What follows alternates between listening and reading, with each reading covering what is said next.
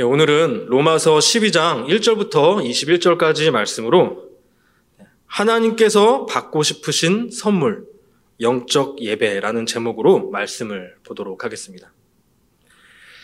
예, 지난주에 저의 딸 하임이가 빨간색 옷과 빨간색 양말을 맞춰 입고 이모랑 크리스마스 파티를 한다고 저에게 자랑을 했습니다. 저는 하임이에게 크리스마스가 뭐 하는 날이길래 그렇게 옷도 맞춰 입고 파티도 하느냐고 물어봤고 하임이는 목사님이 그것도 모르냐고 하면서 예수님 생일이라고 말을 해줬습니다. 그래서 저는 예수님 생일이면 생일 선물은 준비했냐고 물어봤습니다. 아니, 자기 생일에 생일 선물은 받고 싶어 하면서 예수님 생일에도 자기가 선물을 받으려고만 하고 자기 맛있는 거 먹고 자기가 좋아하는 놀이만 하면 예수님이 슬퍼하시지 않을까 하고요. 그러면서 예수님은 생일에 어떤 선물을 받고 싶어 하실까라고 물어봤습니다. 그러자 하임이가 잠깐 생각하더니 동생하고 싸우지 않는 거? 라고 답을 했습니다. 그래서 저는 대견하게 생각을 하면서 맞다 라고 얘기를 했어요. 근데 그랬더니 하임이가 그런데 이건 내가 못하는 거라서 선물로 드릴 수가 없잖아 라고 답을 하는 거예요.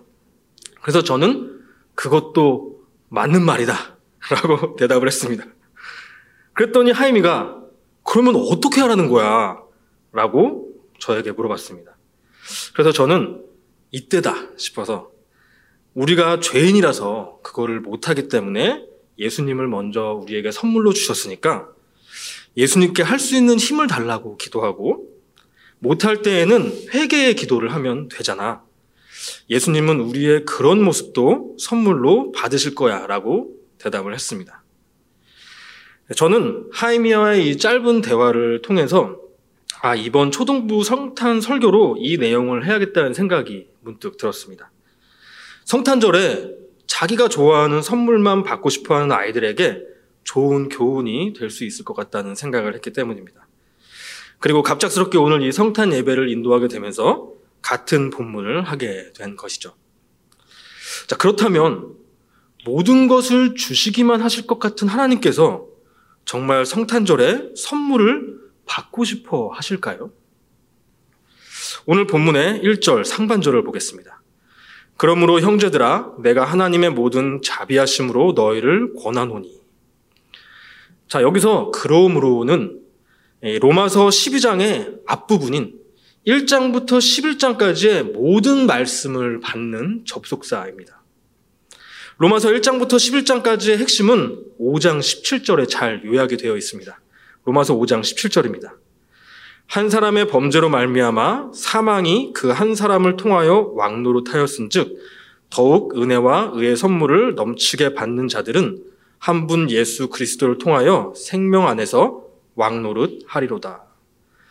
바로 이방인이자 죄인인 저희들을 구원하시기 위해 예수님께서 십자가에 죽으시고 부활하신 그 은혜의 선물을 넘치게 주셨다는 것입니다. 그리고 12장부터는 그렇게 은혜를 선물로 받은 성도들이 그러므로 어떤 삶을 하나님께 선물로 드려야 하는지를 권면하고 있는 것이죠. 그렇다면 예수님을 선물로 받은 성도들은 무엇을 선물로 드려야 할까요? 1절 하반절입니다. 너희 몸을 하나님이 기뻐하시는 거룩한 산 제물로 드리라.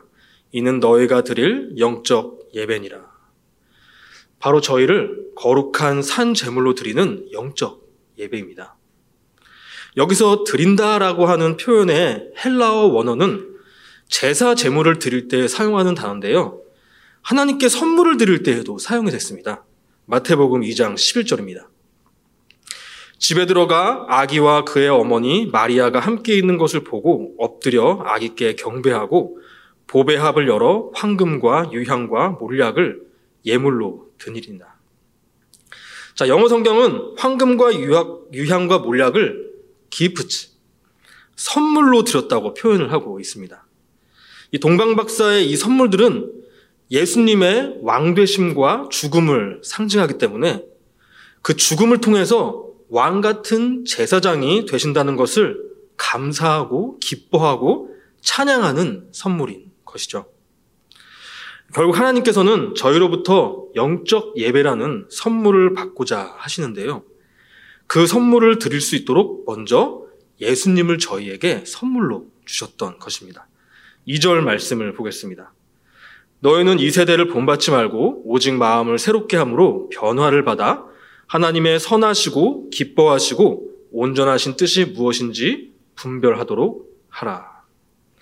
자, 마음을 새롭게 하고 변화를 받는다는 것이 우리의 노력으로 그렇게 하라라는 것이 아니라 하나님께서 이미 주신 예수님을 통해서 마음이 새로워져서 변화를 받게 된다는 것입니다. 자, 그렇게 마음이 새롭게 변화를 받게 된다면 앞으로 사, 바도, 바울 사도가 권면하는 삶의 예들을 보면서 하나님의 온전하신 뜻을 분별해서 영적 예배를 선물로 드릴 수 있게 되는 것이죠. 자, 그렇다면 하나님께서 받고 싶어 하시는 선물인 영적 예배란 무엇일까요? 첫 번째로 겸손함으로 섬기는 것입니다. 3절 말씀입니다. 내게 주신 은혜로 말미암아 너희 각 사람에게 말하노니 마땅히 생각할 그 이상의 생각을 품지 말고 오직 하나님께서 각 사람에게 나누어 주신 믿음의 분량대로 지혜롭게 생각하라. 자, 여기서 마땅히 생각할 그 이상의 생각을 품지 말라고 하는 것은 각 사람에게 나누어 주신 믿음의 분량보다 자기 자신을 더 높게 여기지 말라는 뜻입니다. 바울은 왜 갑자기 이런 말을 하는 것일까요? 어, 다음 구절에 이유가 나와 있습니다. 4절과 5절입니다.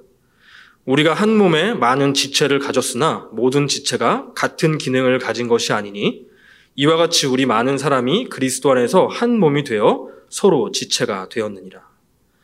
자, 교회는 예수님을 머리로 하는 한 몸입니다. 하지만 그 한 몸은 다양한 믿음의 분량과 은사를 가진 성도들의 지체들로 구성되어 있죠. 하나님께서 각 성도들에게 다양한 믿음의 분량과 은사를 주신 이유는 서로 돌보며 한 몸으로 세우기 위해서입니다. 고린도전서 12장 25절입니다. 몸 가운데서 분쟁이 없고 오직 여러 지체가 서로 같이 돌보게 하셨느니라. 하지만 저희가 교회를 다니는 성도들일지라도 여전히 죄의 몸을 입고 있기 때문에 남이 가진 은사를 부러워하기도 하고 내가 가진 은사가 더 우월하다며 자랑하기도 하고 내 믿음이 너보다 크다고 깔보기도 하고 내 믿음이 약하다고 지레 움츠러들어서 교회를 멀리하기도 합니다. 바울은 그것이 나를 분수보다 더 높게 생각하는 교만으로부터 오는 것이기 때문에 다른 성도들과 비교하거나 비판하지 말고 자기에게 은혜로 주신 은사에 감사하며 섬기는 데 집중하라는 것입니다. 그래서 6절부터 8절까지 말씀에 이렇게 써 있습니다. 우리에게 주신 은혜대로 받은 은사가 각각 다르니 혹 예언이면 믿음의 분수대로 혹 섬기는 일이면 섬기는 일로, 혹 가르치는 자면 가르치는 일로, 혹 위로하는 자면 위로하는 일로.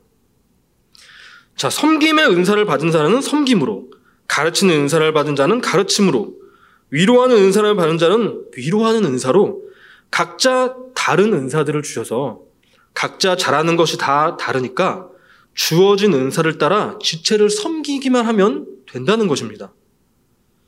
하지만 교만은 하나님께서 각자에게 다양하게 주신 다른 은사들을 깔보게 만들고 부러워하게 만듭니다. 그런데 그뿐만이 아니에요. 8절 하반절입니다. 구제하는 자는 성실함으로 다스리는 자는 부지런함으로 궁유를 베푸는 자는 즐거움으로 할 것이니라.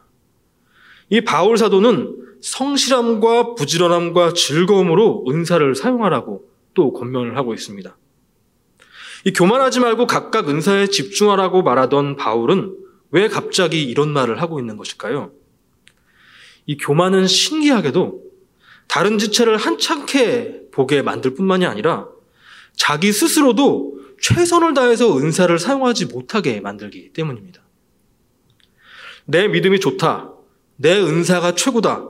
나보다 잘난 사람은 없다라는 교만한 생각을 가진 사람은 절대로 다른 지체를 향해 성실하고 부지런하게 그리고 즐겁게 은사를 사용할 수가 없습니다. 성경은 이런 교만으로 말미암는 영적인 태도를 게으르다고 말을 합니다. 잠언 26장 16절입니다. 게으른 자는 사리에 맞게 대답하는 사람 일곱보다 자기를 지혜롭게 여기느니라. 놀랍게도 게으른 사람은 마음의 중심이 교만합니다.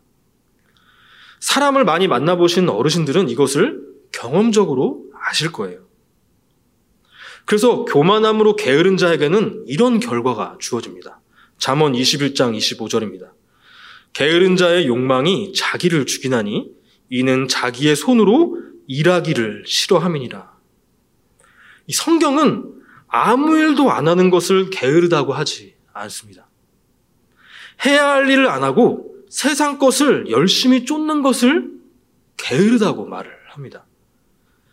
이렇게 게으름은 지체를 섬기는 하나님의 일을 싫어하게 만들고 세상의 즐거움, 쾌락, 혹은 자기를 높이는 자만을 쫓아가게 만드는 것입니다.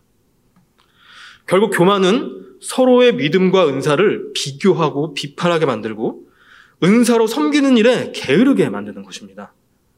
이런 모습은 교회가 분열되고 깨지기 전에 나타나는 전조 증상들입니다. 그래서 분열되는 교회는 나만 잘났고 너는 못났다라고 하는 사람들과 그 사람들을 추종하는 사람들끼리 모여서 편을 갈라 서로를 욕해대다가 쪼개지는 것입니다. 이것은 교회가 갖춰야 할 다양성과 하나됨이라는 모순된 가치를 추구하기 위해서는 교만한 영적 태도를 버리고 겸손함으로 섬겨야 된다는 것을 의미하는 것이죠.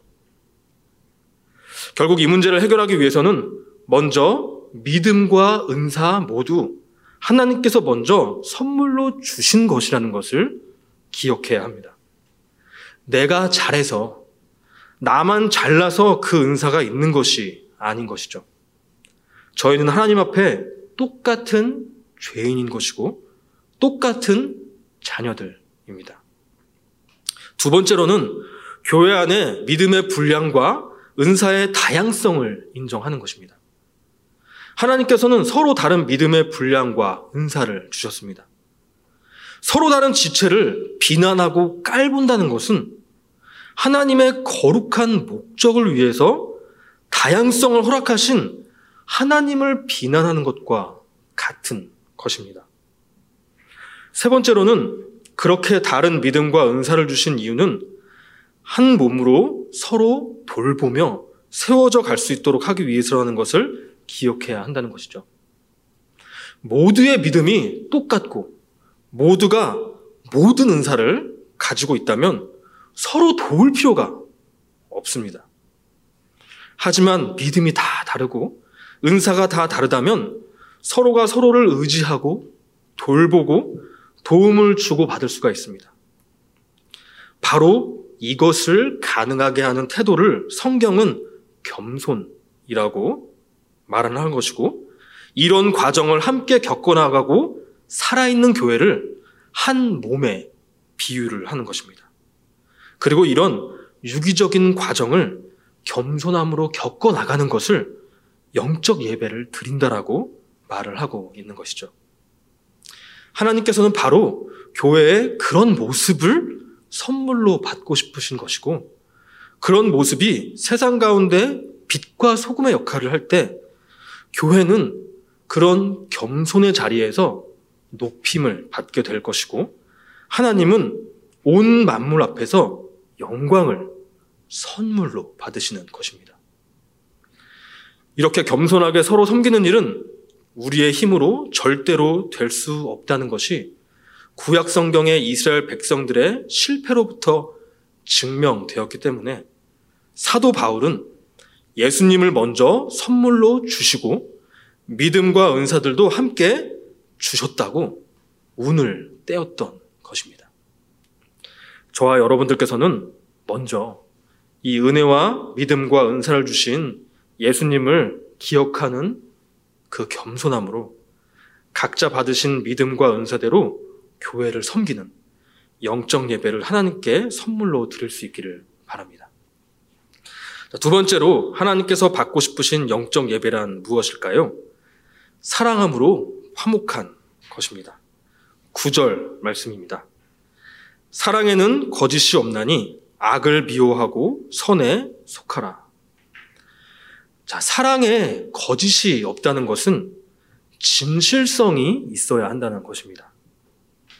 상대방을 사랑한다고 할 때 나의 다른 유익을 얻기 위해 가식적이거나 이기적인 악을 품지 말아야 한다는 것이죠.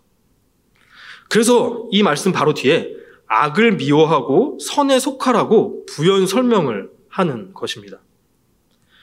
내가 악을 미워하지 않는다면 사랑한다고 할지라도 악한 의도나 악한 방법, 나의 이기적인 의도를 집어넣게 되는 것입니다. 그걸 아무렇지도 않게 여기는 거예요.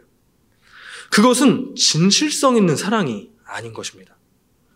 저희는 예수님을 통해서 이미 진실성 있는 사랑이 무엇인지를 받아 보았습니다. 그래서 저희는 예수님을 거짓의 반대인 진리라고 말하는 것입니다. 예수님은 말씀으로 선포되었던 하나님의 참된 사랑이 육화된 진리인 것이죠. 어느 그 누가 하나님 자신이 육신을 입으시고 죽으시는 방법을 통해서 이 배은 망덕한 죄인들을 살릴 것이라고 예상이나 했을까요? 거기서 저희는 저희를 향한 하나님의 진실된 사랑을 보고 느끼는 것입니다. 그 사랑을 받은 자로서 저희는 형제를 진실되게 사랑할 수 있게 되는데요. 이 사랑 역시도 섬김과 마찬가지로 겸손의 태도를 필요로 합니다. 10절 말씀입니다. 형제를 사랑하여 서로 우애하고 존경하기를 서로 먼저 하며. 자, 누군가를 존경한다는 것은 남을 높게 보고 나를 낮게 본다는 것을 의미합니다. 그래서 낮은 데 처하라고 반복적으로 이야기를 합니다. 16절 말씀입니다. 서로 마음을 같이 하며 높은 데 마음을 두지 말고 도리어 낮은 데 처하며 스스로 지혜 있는 채 하지 말라. 자, 그런데 진실된 사랑을 하라고 권면한 바울은 왜 계속 나를 낮추고 남을 높이라고 하는 것일까요? 바로 남보다 낮아진 자리에서만이 남의 육적인 필요와 영적인 필요를 먼저 발견해 함께하는 진실된 사랑을 할 수가 있기 때문입니다. 13절과 15절 말씀입니다. 성도들의 쓸 것을 공급하며 손 대접하기를 힘쓰라. 즐거워하는 자들과 함께 즐거워하고 우는 자들과 함께 울라. 내가 남보다 잘났다고 교만한 자는 절대로 상대방을 공감할 수가 없습니다. 아니, 공감할 생각조차 하지를 않죠. 왜냐하면 교만한 사람의 관심은 항상 남에게 있지 않고 나에게 있기 때문이고 남에게 관심이 가는 때는 남의 약점을 발견해서 비판하고 조롱할 때 뿐이기 때문입니다. 남보다 낮은 자리에서 남을 지켜보고 기도하는 자만이 상대방이 지금 어떤 일에 즐거워하고 있고 어떤 일에 울고 있는지 무엇이 지금 필요한지 관심을 갖고 함께 울고 웃고 기뻐할 수가 있는 것입니다. 저는 어렸을 때부터 착한 아이로 살아왔고 사람들에게 언제나 잘해줬기 때문에 사람을 좋아하고 사랑한다고 생각을 해왔어요.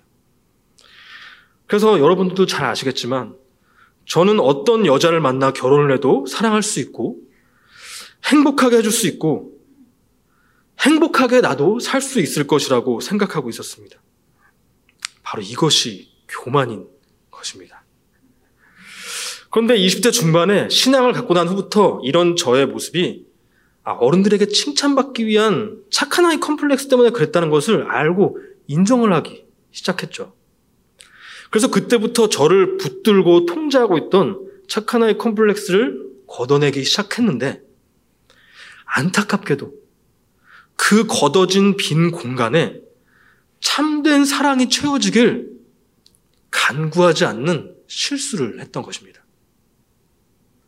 결국 30대 중반이 되던 최근에 와서야, 아, 기본적인 나의 성격의 힘으로 겉으로는 사람들과 부딪힘 없이 잘 지내는 것 같지만 내 마음 안에서 진실된 마음으로 상대방을 사랑하지 못하는구나를 인식하게 됐어요. 이것은 목회자인 저에게는 아주 치명적인 단점입니다. 사람은 자연스럽게 점점 가까워지며 기쁜 일, 슬픈 일을 함께하고 울고 웃으며 지내게 되어져 있는데 그것이 잘 안 되는 것입니다. 그래서 2, 3년 전부터 그것이 저의 1순위 기도 제목이 됐습니다. 겉으로만 친한 게 아니라 진실된 사랑을 할 수 있는 목회자가 될 수 있기를요. 그런데 기도하며 말씀을 묵상하다 보니까 이 사랑은 은사처럼 누구에게는 주고 누구에는 주지 않는 다양성이 있는 것이 아니라 제 믿음의 분량에 따라 맺히는 성령의 열매임을 다시 한번 깨닫게 됐습니다. 하나님께서 누구에게나 주시는 것이라는 것이죠. 제가 예수님의 진실된 사랑을 얼마나 깊이 알고 믿느냐에 따라 그 진실된 사랑은 내가 그걸 뚜껑으로 아무리 꾹꾹 눌러 닫는다고 해서 넘치지 못하는 것이 아니었던 것입니다. 결국 이웃을 사랑하게 해달라는 저의 기도는 예수님을 더 잘 믿게 해달라는 기도로 바뀌었습니다. 제가 예수님만을 믿지 못한다는 것은 제 안에 여전히 예수님이 아닌 다른 것들로 만족하고 다른 것들을 의존하는 교만이 있었다는 것을 뜻하는 것이고 바로 그 교만으로 인해서 다른 사람에게 관심을 갖는 것이 아니라 나에게만 관심을 갖고 있었던 것이, 것이었던 것이죠. 생각해보니까 정말로 그랬어요. 바로 그 교만으로부터 예수님만을 의존하는 겸손의 자리로 내려와야지만 낮은 자리에서 이웃의 필요를 돌보며 진실된 사랑을 할 수 있기 때문에 바울은 이렇게 반복해서 낮아지라, 낮아지라 라고 권면하고 있는 것입니다. 그런데 하나님께서는 단순히 이렇게 낮아진 자리에서 이웃을 사랑하고 돌보는 일에 멈추지 않게 하십니다. 17절과 18절 말씀입니다. 아무에게도 악을 악으로 갚지 말고 모든 사람 앞에서 선한 일을 도모하라. 할 수 있거든 너희로서는 모든 사람과 더불어 화목하라. 아무에게도 악을 악으로 갚지 않는 것입니다. 사람은 보통 되로 받으면 말로 받아치고 싶고 그러지 못하면 울분이 터져가지고 내 주변에 약한 사람에게 화풀이를 하거나 우울증에 걸리기 쉬운 연약한 존재입니다. 그리고 기본적으로 나랑 잘 맞는 사람들끼리만 친하면 됐고, 나를 이해해주는 사람과만 화목하면 됐다고 생각하기가 쉽죠. 그런데 할 수 있으면 모든 사람과 더불어 화목하라고 말씀을 하시는 것입니다. 이거는 불가능한 일 아닌가요? 가능하다면 벌써 했겠죠. 그런데 사실 하나님께서는 더 강한 요구도 하시죠. 20절 말씀입니다. 내 원수가 줄이거든 먹이고 목마르거든 마시게 하라. 그리함으로 내가 숯불을 그 머리에 쌓아 놓으리라. 자, 머리에 숯불을 쌓는다는 것은 당시 문화적 배경 안에서 집안 아궁이에 불이 꺼진 그 원수가 숯불이 필요해서 왔을 때 그 숯불을 머리에 이고할 수 있도록 머리에 올려주는 선을 베푸는 것을 말합니다. 아니, 당장 원수가 나를 죽일 듯이 해서 내 마음이 찢어질 듯이 아프고 사실 바울 당시의 원수들은 마음만 찢어지게 하는 것이 아니라 실제로 사자에 찢어 죽게 했고 불에 태워 죽여버렸습니다. 그런데 이런 원수에게 선을 베풀어 화목하라는 것이죠. 이게 가능한 일인가요? 그런데 하나님께서는 불가능한 결과를 저희에게 억지로 선물로 받으시고자 하시는 분이 아닙니다. 먼저 예수님을 통해 주신 이 진실된 사랑은 배은 망덕해 원수된 저희와 하나님의 관계를 사랑으로 화목하게 해주셨고 그 관계로부터 공급되는 은혜의 능력은 다시금 우리가 원수마저도 사랑할 수 있게 만드는 것입니다. 여러분들은 그 은혜를 구하면 모든 것을 가능하게 해주신다는 것을 믿고 계신가요? 하나님께서 먼저 예수님을 통해 진실된 사랑으로 우리와 화목해 주신 바로 그 은혜를 기억하며 형제들 간 뿐만이 아니라 개인적으로 원수라고 느껴지는 그 사람들과 또 교회와 원수되고자 하는 세상과도 화목하게 되고자 하는 영적 예배를 하나님께 선물로 드릴 수 있는 여러분들이 되기를 바랍니다. 말씀을 마치도록 하겠습니다. 저희는 잊지 못할 큰 도움을 베풀어 주신 분을 뵈러 갈 때 보통 드릴 선물을 고르죠. 어떤 선물을 좋아하실까? 요즘에 홍삼이 몸에 잘 맞으신데 요즘 나오는 홍삼 중에 제일 좋은 게 뭐야? 쇼핑백은 어르신이니까 좀 그렇고 어르신이니까 보자기에다가 좀 싸갈까? 요즘 코로나로 어려우신 것 같은데 우리 재정이 좀 가능하다면 10만 원 정도 이쁜 봉투에 넣어서 드리는 건 어떨까? 아, 재정적으로 힘들면 뭐 가족분들 드시라고 과일 한 박스도 괜찮고 그렇게 양손 한가득 선물을 들고 가는 게 그래도 일반적인 모습이죠. 그런데 하나님은 원수덱을 자초하는 저희에게 참된 생명인 예수님을 먼저 주셨습니다. 그렇다면 저희는 하나님께서 받고 싶어 하시는 선물을 두 손 가득 들고 가고 싶어지지 않을까요? 하나님께 먼저 받은 게 내 삶에 그리 큰 도움이 안 돼서 선물 드리는 게 좀 별로이신가요? 자, 게다가 받고 싶으신 선물이 무엇이냐고 조심스럽게 여쭤봤을 때 하나님은 너희에게 좋은 것이 나에게 가장 좋은 선물이야 라고 오늘 말씀하시는 것입니다. 이 영적 예배를 드리는 삶이 저희에게 고역이 아니라 곧 저희에게 기쁨과 평안을 주는 삶이기 때문입니다. 자, 2020년 성탄절. 우리에게 이미 주신 예수님의 은혜를 기억하며 매일같이 겸손함으로 교회를 섬기고 사랑으로 원수와 세상과도 화목해지는 선물을 하나님께 드릴 수 있는 저와 여러분들이 되시길 바랍니다.